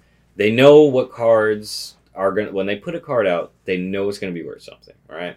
So you know, it's like when they put Beseech the Mirror out, it's definitely Yeah, you more know, when you print than Jewel Lotus- It turns out Oh, it's it's more mythic than other mythics. Yeah, exactly and and uh, just like up the beanstalk and and i feel like with the uncommons and commons it's it's not like anything new like well, I'll, com- I'll compare it to fatal push right it's it, as someone who tried to pull for those cards those fatal pushes it always seemed like it was such a lower rarity than other uncommons and and and I think they did it on purpose. I'm gonna be honest, right? Oh, it's like it's it's like it's like oh man, you know, I'll just buy a packet. It's an uncommon slot. I got like you know, I got like four chances to hit it or whatever, and it's like you, you never do. So it's I, I had I had a little idea I wanted to pitch to you guys because I was just curious because I know me and Anthony talk about just legendary creatures that like Anthony because Anthony's a lore junkie, so he really likes the lore of I do, I love it. So he has like cards. He's like, man, I really wish I could build a commander deck around it, but it's just not good enough. Why not? I'd rather they go back and just like take those old creatures and make decks out of them. Like give them support, make new cards for them. That might be interesting. I'd I'd be so like what's that one that the the Making Gorgon a lady or precon for an old. Uh oh oh um oh my gosh um Fresco? no no No, no, no. Uh, It's like it's Glissa Glissa. Yeah, right. So there's three Glissas and one of them is like unplayable. One of them is like I think there's four I think there's a mono green then there's the uh the Golgari one and then there's two of them in the new set so which one wait for start to put it on screen, which one is the one that you want? To tell uh any any of the new ones uh uh, so uh it doesn't matter just the new ones uh God I can't think of the set March, March or Phyrexia LB one. Phyrexia all be one. No, March of the Machine, Galissa. Okay. Sure, it doesn't matter. It just if they just one of the new ones. made a You know what the new cards look pre-con? like, Star. Just it just the point is, I love I love her lore uh, because uh, she's like she challenged Vorinclex, which w- if you know any lore of Vorinclex is you don't challenge Vorinclex. She challenged Vorinclex for dominance. She wanted to take over. I'm gonna be honest. That's her badass. her cards ain't competing with Vorinclex cards. If you look at every Vorinclex card, they're pretty good. All of them, even like the worst one, uh, which grabs you two forests, is actually still pretty good. Yeah, that flip flips. is, yeah, that that flip's kind flip is crazy. insane. yeah, he and then he comes in even if he don't, you know, even with the unflip side, he comes in, he grabs you two forests. So your next two turns, you're gonna hit your land or you know, if you have extra landfall, he's just, he's just to, good. to guarantee his ability. He's a six Yeah. drop six six with what reach and trample. He's, he's a five drop six six trample. Oh, I'm sorry. Five Grab drop two six, forests. six. Yeah, it's it's Oh, yeah. it's he's really good. And if you look all the glissas, uh, there's only one glissa that's like a combo glissa, and it's like, yeah, well, that's not you know that's not what I'm looking to play. So so just to like encompass this idea, Yes, because of my conversation with Anthony, I was like, yeah, that would be really cool if he had that opportunity. Man, I don't know about you, but like if they went back and like gave some old creatures some time in the light, like just to like highlight them, because like some creatures like, especially with with how many legendaries there are now, just give some of them like a little more time in the sun. Like give them a, a, a precon deck, give them an opportunity to be in the spotlight. Mm-hmm. G- Build around them, give them cards, give them support. If you're gonna be this heavy handed about it, I'd rather they just like don't be like coy about it. Just go all or nothing. I, Well- I'd, I'd rather they do that because I feel like now what they're doing is they're just throwing us like little bones, or and like occasionally it's just like a steak. You know, it's just like here's Jewel Lotus, and it's like cool, great. It goes in every deck. Well, here's they kind of and maybe Jewel they're Lotus goes in like 99% of decks. that's no not not inherently. No, not inherently. Not- but not if you if your deck. if your commander if your commander has has a two or a three in that uh, uh, that uh in the commander cost and is probably one to two colors, maybe three, even three colors probably. Yeah, I've run it in my neck, yeah. sir. I it, it goes in a lot of decks. Let's be honest, but like it, Yeah. it, it, it definitely doesn't uh it definitely doesn't hurt to throw it in a deck, even if it's just like a one one. If you're what's that guy that costs he costs zero? I don't. Roga. rug, rug rack or wrong Yeah. rack. Yeah. I'd run it in that too. Yeah. Look, how, how many times is he gonna die? Yeah. Yeah, You know? Just use it for his partner. No, well, the thing is, like, Oh, don't even get me started on partners. don't even get me Uh, started. no. Go ahead, no, I was just gonna say that. Oh, come on. Partner's not that Uh, bad. dude. I, go ahead. Just go. I'm gonna already pissed just thinking about it. No, I, I don't want to like harp on this too much because I feel like talking about Jewel Lotus is its own thing, and you're definitely. Oh, I'm gonna. a Sh- of- I, I'm gonna just just give you a word vomit. all, all I want, all I want to say is should it have been printed. Probably not. However, I will say any monocolor deck that's if it's three or more mana, sure you put it in the deck, no no doubt. Any other color, if you have two colorless and then two pips, fine, use it. But it's a money thing, right? Like you don't you can't throw it in every deck because it's an expensive card. I'm just saying, like that also gives them the incentive to be like for players to like work towards like wow i can't wait to get that card to put in my deck it'll be so sick like having a chase card like that for players is also like something they like because it keeps them engaged and Wait, being wait, wait, wait, wait. I want to give the, the audience what they want to hear. I want to hear your thoughts on Jewel Lotus. Give him, to, give him to me. I think Jewel Lotus is an absolute abomination to the format. I think it is against the spirit of the game. when the, when it was I- I- revealed people were flipping out Yeah, I- there were people on both sides being like, "Holy cow, this is the I- best listen, thing ever." I, if if I was a CDH guy, I'd be jazzed. But the, I'm I, I'm no longer that part of that crowd. I just I don't play that way anymore. I don't want to. I want to have fun with my games. I feel like, and you know, you could say whatever you want about what define fun, whatever. I just want to be able to sit around with you guys and like play games that are that go long. I feel like like if I'm playing my Purphoros deck and I and I purposely don't play it in that deck. Do you have it in the deck? No, I'm saying No. If I did, that's all I really need to say. I mean, it Yeah. would be a better deck. I think. I think straight up playing Jewel Lotus, It and if it's turn effective oh, for your commander, it it like almost kicks you up one to two power levels. But you have to get the card. It's still one of the ninety nine. The deck still has to be good. All it does is is it accelerates your good deck. That's what it does because But it doesn't people- make a deck good. People I- aren't playing Jeweled Lotus in bad decks. You'd be Uh, surprised. yeah, you would be surprised. You'd be Oh, really? really You're surprised. wrong. Yeah, that's what I was gonna So say. You're, are gonna- you saying that the, the store that we go to, people are playing Jewel Lotus in those decks? Yeah. It could be. I'm We sure could- they are. I'm Yes. sure. I'm sure some of Ooh, them. Was are. it printed in a precon? No. No, No, it was no. Commander. Uh, Commander Legends. Yeah. It was uh, like one of the really. It was in uh, Masters too, right? Yeah, they were. Yeah, they reprinted it. Yeah. Okay, for anybody that has a problem with me saying any of this stuff, fight me. I don't care. Nope. In the comments. I No, mean, no, I'll fight you too because it's I. I. Oh, you I like also don't have the card, but you like uh, Jeweled Lotus. oh, I, w- I would buy I would buy a playset of it if I was a CEDH player that went to tournaments. I would, but I'm not. So I think it's an abomination of a card. I I think I think the people that pl- that use those level of cards, again, the whole idea of what I said before about cutting formats and making it a whole separate format. I think those people, they're they're thirsty for some legend uh, legacy. Yeah, they but they want to go play legacy, so go play legacy. yeah, but that that almost kind of answers your question. You're not going to like what I'm about to say. Oh, Adam, be But- careful, brother. it, it makes remember okay yeah obviously if someone's using some new pushed card they can use jewel lotus just fine it makes that card even better but you can use it in an older deck for cards that might just be like outdated right you could you could you could You're, use so jewel you're, lotus you're, you're telling me Gishath? you can make. You're telling me Gishath is like, oh, that's easy. you, easy. oh, you're already playing green Oh, bleh. yeah. I won't disagree there. I mean, I don't think having Jeweled Lotus and Gishath is going to make it any different. Uh, if you're already playing like the best mana dorks or whatever, you're good. I disagree Like, entirely. Yo, your Okay, opponent yeah, should have all some right. You get you get it you get it three turns early. Sure, sure, sure, sure, sure. sure. I, uh, listen, Oh yeah. oh. I, I think I think Jeweled Lotus would be. I think it'd still be strong, but I think it would be a, a little more fair if it was just colorless mana. Here, If here- it was here's three colorless, just for your commander, yes, yeah. I think it would be a lot better. Okay. no, no, that, no, that would probably be better. but yeah. but like even Mana Vault exists, and I, I don't even know if I even ha- ever had an issue with Mana Vault or Mana Crypt. I don't think I ever had issues with those cards, but I think it's because there's like a, an actual drawback. Right. A Grim Monolith, same thing. Like cards with actual drawback. This card has no drawback, and it can recur itself. What's wrong okay all i'm saying is what's wrong with having just a really fucking strong card bro what's wrong with it it's a fun strong card. It's card not about the strength. You're just saying it's that about because the- you like using it. You oh like i love push- using it bro You like pushing out your Nekusar on a curve where he shouldn't be out. why not man because the card is uh, cards are designed in a certain way where they're supposed to come out on turn five. That's why they have five mana pips. And and Jeweled Lotus like ignores that. It's if like you want to, if you want to play a card on any turn, play Yu-Gi-Oh. bro that you you know that ma- like literally cards and magic are meant to like break the game that's what they do dude Uh, no, that's actually li- listen, I, false. I have no, I have no problem, man. I have no problems with people wanting to play Legacy. people break. Go play Legacy.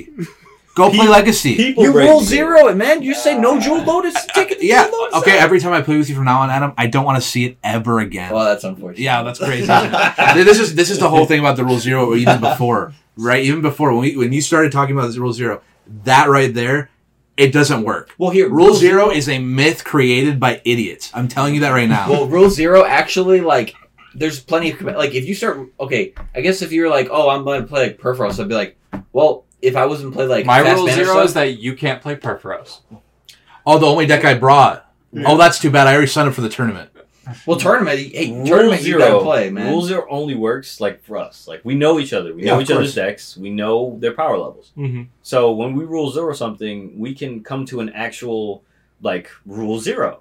But if I rule zero, which I mean, we, we did at the LGS, Yeah, we, we- rule yeah, zeroed. yeah. I, I explained my deck.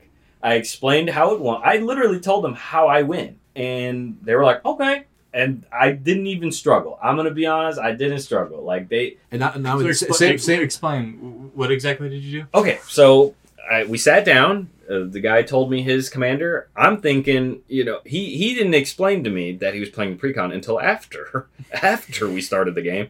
I saw he was playing the the, the very the very mean Sauron, the one that basically it has the ward sacrifice legendary perm. So I'm like, okay, this guy's a sweat. Because I see the commander. That's all I see. He showed me his commander. I'm like, okay, he's a sweat. The person sitting across from me is playing a mono red uh, combo commander. So I'm like, this person's a sweat. And the person sitting to the left of me is playing Carter. So I'm like, this person's trolling. Um, and and I take offense to that. okay. Alright. And the only reason I said that is because none of us are playing combat decks. So this guy's gonna get no value. All right, so it's, it's- so if, if I was playing Carter and I seen three commanders that are are not doing any combat, I'd probably be like, oh, I'm not gonna play this commander because I'm not gonna get any value. Um, but anyway, I so I, I I'm like, okay, I'm playing Muldrotha, I'm playing Primal Surge. Uh, I play Primal Surge at ten mana, I win the game. And uh, Did anybody ask? well, no, because everyone apparently knew what Primal Surge was, or or or s- Or supposedly. so you thought, yeah. Yeah, or supposedly they didn't. I have no idea. Which again, rule zeroing. He's explaining what happens. No one's asking Yeah. questions. Is it a matter of social ineptitude? People being too nervous to talk to people that they don't know, or don't they don't want to c- cross a line? There's a lot of factors there that make rule zero absolutely impossible to enforce. Well, it's it's much much more vague when you play with random people because you can't sit down and really go in depth with it because you're just about to shuffle up Yeah, and play. oh, oh, okay, you know, I actually, you know, I'm going to defend uh, or, or myself. Actually, uh, I explained how my deck won, right? But the person sitting across from me, like, I knew their commander is a is a mono red co- combo commander, but I was like, I was like, you know, this seems this person seems new. You know, maybe they don't know what they're doing. And then, you know, around turn eight, they're literally comboing off. They're about to hit an infinite. You know, thank God I had a precaution for that, uh, so I could win the next turn. But no one at the table, the other two players had no idea what they were trying to do or what they were trying to pull off. I knew what they were trying to do just because I know what that command. Like you only play that commander for two reasons: either to combo off or infinite combats. And other than that, you I don't you don't play the commander. Uh, so I was th- then they tried to do that, but they didn't explain that at the start. They just says, "Oh, I'm just having fun." Well, Yeah, you know what I'm saying? Because And- they would just want to win their and- packs, and- bro. and maybe that maybe that is their version of fun. So I can't fault them for that. But rule zero is what my my whole point. You know, going on this ten, you can't just go to a table of people and expect rule zero to work. As rule zero only works with us. Like we know each other. We've I- played with each other because we've also defined Yeah.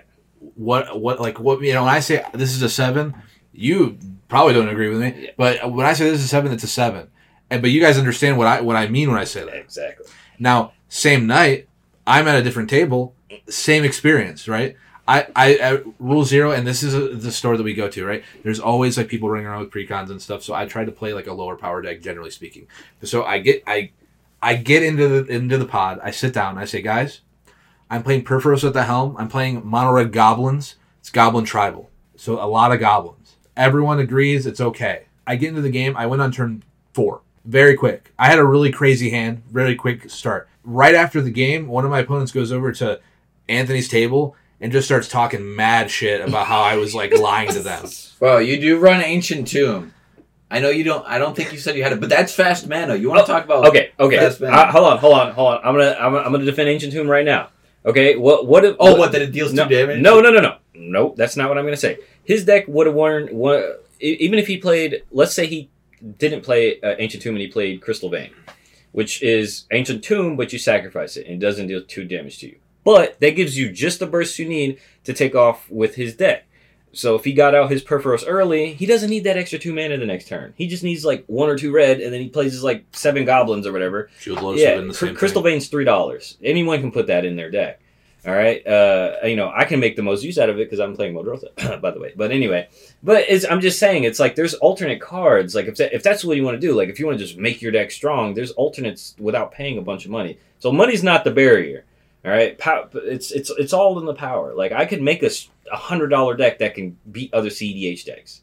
All right, that's uh, but I don't. That's, yeah, that's Yeah, I don't. Well, why would I want to go to a table at a LGS and just like, oh, it's a hundred dollar deck, not say that I can win on turn three? Like, I can, I'm just Oh, gonna yeah, win turn three. That's, That's- that, that's the other thing too. Is like I, I've even I even told them like guys I don't play any infinites in any deck. Yeah. I still don't. Yeah. And like I'm I'm I'm disclosing all of the information possible. I'm telling them I'm playing a very high, high t- like goblin heavy like under if, if you don't understand that please let me know. Like I I go above and beyond. I I do. I know I do. And you know I do. yes, Right. He They're does. just being courteous and they're just being like, "Oh yeah, cool, whatever." Like they're not actually like taking it in. But maybe some of them are, but like some people, especially if they're using precons and stuff, they're like, they might even know what you're talking about. Yeah. They're gonna be like, oh, okay. They just get a reality But- check of like, oh, you're saying because to them they'll be like, wow, that was like eight or nine. And you'll be like, no, you just don't understand how garbage your deck is. Oh, well, Like, but, but, but, nah, but, it's but not that- but that. that- but It's that's what that's that. what the whole the whole idea. But we're the why we started talking about this, Yeah. why we explain the scenario. Rule zero does not work.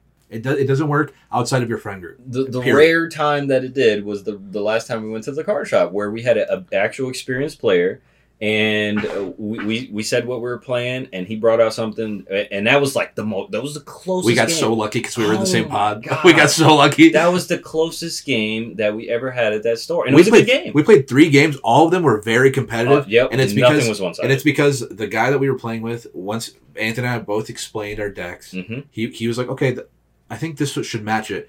And it did. and it did I was like, oh my God. yep And that's why I immediately I turned around I'm like, come here, play with us, you know, because like when you find those people, it's about building a, like your own community amongst those people. Now I'm not saying that, I'm not saying, and now I'm gonna kind of take a turn away from the rule zero thing, but I'm not saying rule zero is inherently not possible, but I do think that as an idea, I think it is thrown around way too much. And I don't think it, it, it works the, in in the in theory the way people explain it. I think that what you should do, what Commander is about, going back to the spirit of Commander, it's about building a community of people that play the same way you do and that have like the same rule set. And you guys are all on the same page and understanding that, like, guys, we're gonna all be playing like sevens, eights, maybe, and just like enjoying that that sort of play. And same for, goes for CDH. But if you're gonna go to an LGS where there's sanctioned tournament play and you're gonna just like do what Anthony explained and just say, "Oh, it's just I'm playing budget, man. I'm playing a hundred dollar pre like you know pre-con upgrade," but secretly you're playing like ten tutors because you're in black and you're just tutoring like infinite combos that make you win the game on the spot. That's gonna feel real bad for the player that's there that just bought a pre- like the newest pre-con and is sitting down for the first time. I think that is, in my eyes, killing Commander as a format and spiritually. But some people just enjoy playing that way.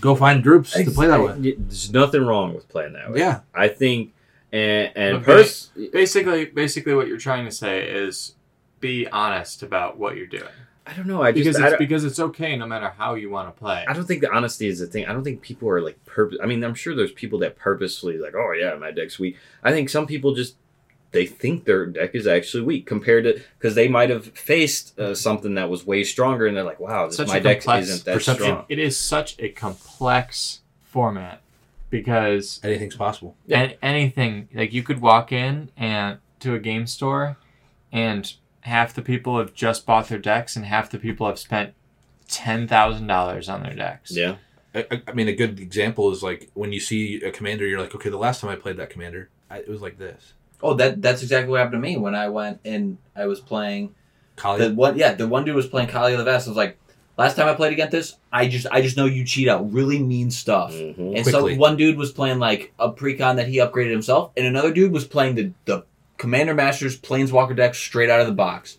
And I was like, I mean, I'm gonna I, I'm gonna focus on this guy a little bit because I'm I'm presuming he's got some good stuff in his deck, so I'm gonna focus a little bit on him.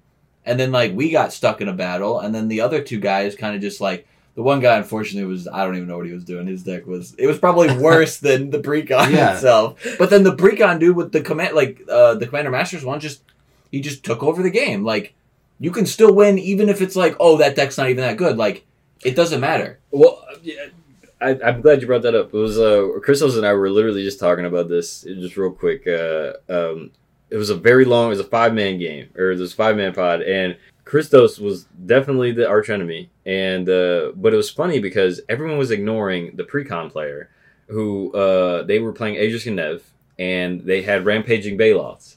So every time they, and, then it was uh, the the other card. So every time they made a um, token, they actually made it a Rampaging Baloth. But then they got two copies of Rampaging Baloth every landfall trigger. Oh my god. So they had, I think they had like eight Ram- Rampaging Baloths, and I was like, this. Its precon has hit its precon power spike. It added 15 lands, you know. I was just like, you know, I've reached the final form. Yeah, it's like, you know, every- every- all five pieces of Exodia. every precon when it hits 15 lands, it's finally time to power spike. It's becoming useful because you know the, the mana curve is terrible. I think that it like with everything that we've said so far, the spirit of commander is really what you make it. When everybody's on the same page, playing the same game and having a good time, that's where the spirit of Commander comes out. I think it's still possible nowadays. We know it's still possible because we still keep playing it. We wouldn't keep playing this game if we didn't enjoy it. Was it different back then? Yes. I want to say that I'm a little unhappy with where it's been going, but it's not gone. And no matter what Wizards of the Coast does, no matter what Hasbro does, no matter how the game changes, I think that I'm still going to enjoy my time with the people around me and just messing around with cardboard. I don't know how you guys feel about it, but I'm I'm still here to stay. Yeah, you know, I think I, I like what you said about how like as long I think that our conversation kind of brought you that answer, right? I think as long as you're all on the same page, Commander is really still there as a, spiritually. Uh, but I agree. I think uh, you know, no matter what WotC does and whatever, it's all about like the rule zero amongst your friends, I guess, so that like you guys can actually talk and have a conversation about establishing what rule zero means to uh, your group. But I think that uh, this like sanctioned tournament play and stuff, I feel like that is like, and, unless you're explicitly saying CDH, uh, It gets a little muddy. it does get a little muddy. It does,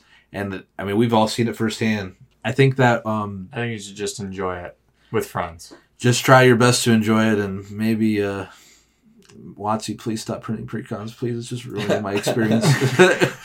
There's too many. Oh my please. Honestly, if you're out there and you enjoy like really high level play, just try and you and your friends just try and make fifty dollar budget decks. Take out the Sol Ring. It, it's honestly it's fun.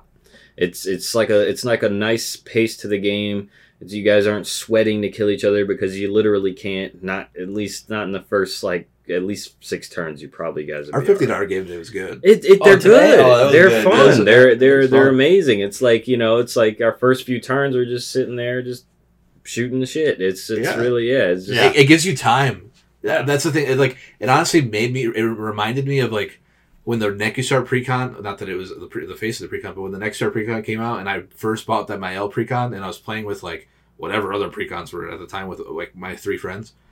We were there for like three hours, and people we were like twenty HP. Like nothing had changed, and and like the board wipes happening left and right, and that like that's kind of what it reminded me of today. Granted a little bit different because out of nowhere I just got hit for like 56 and died. But like, uh, Kuros Bolins, baby. Check out the deck tech. yeah.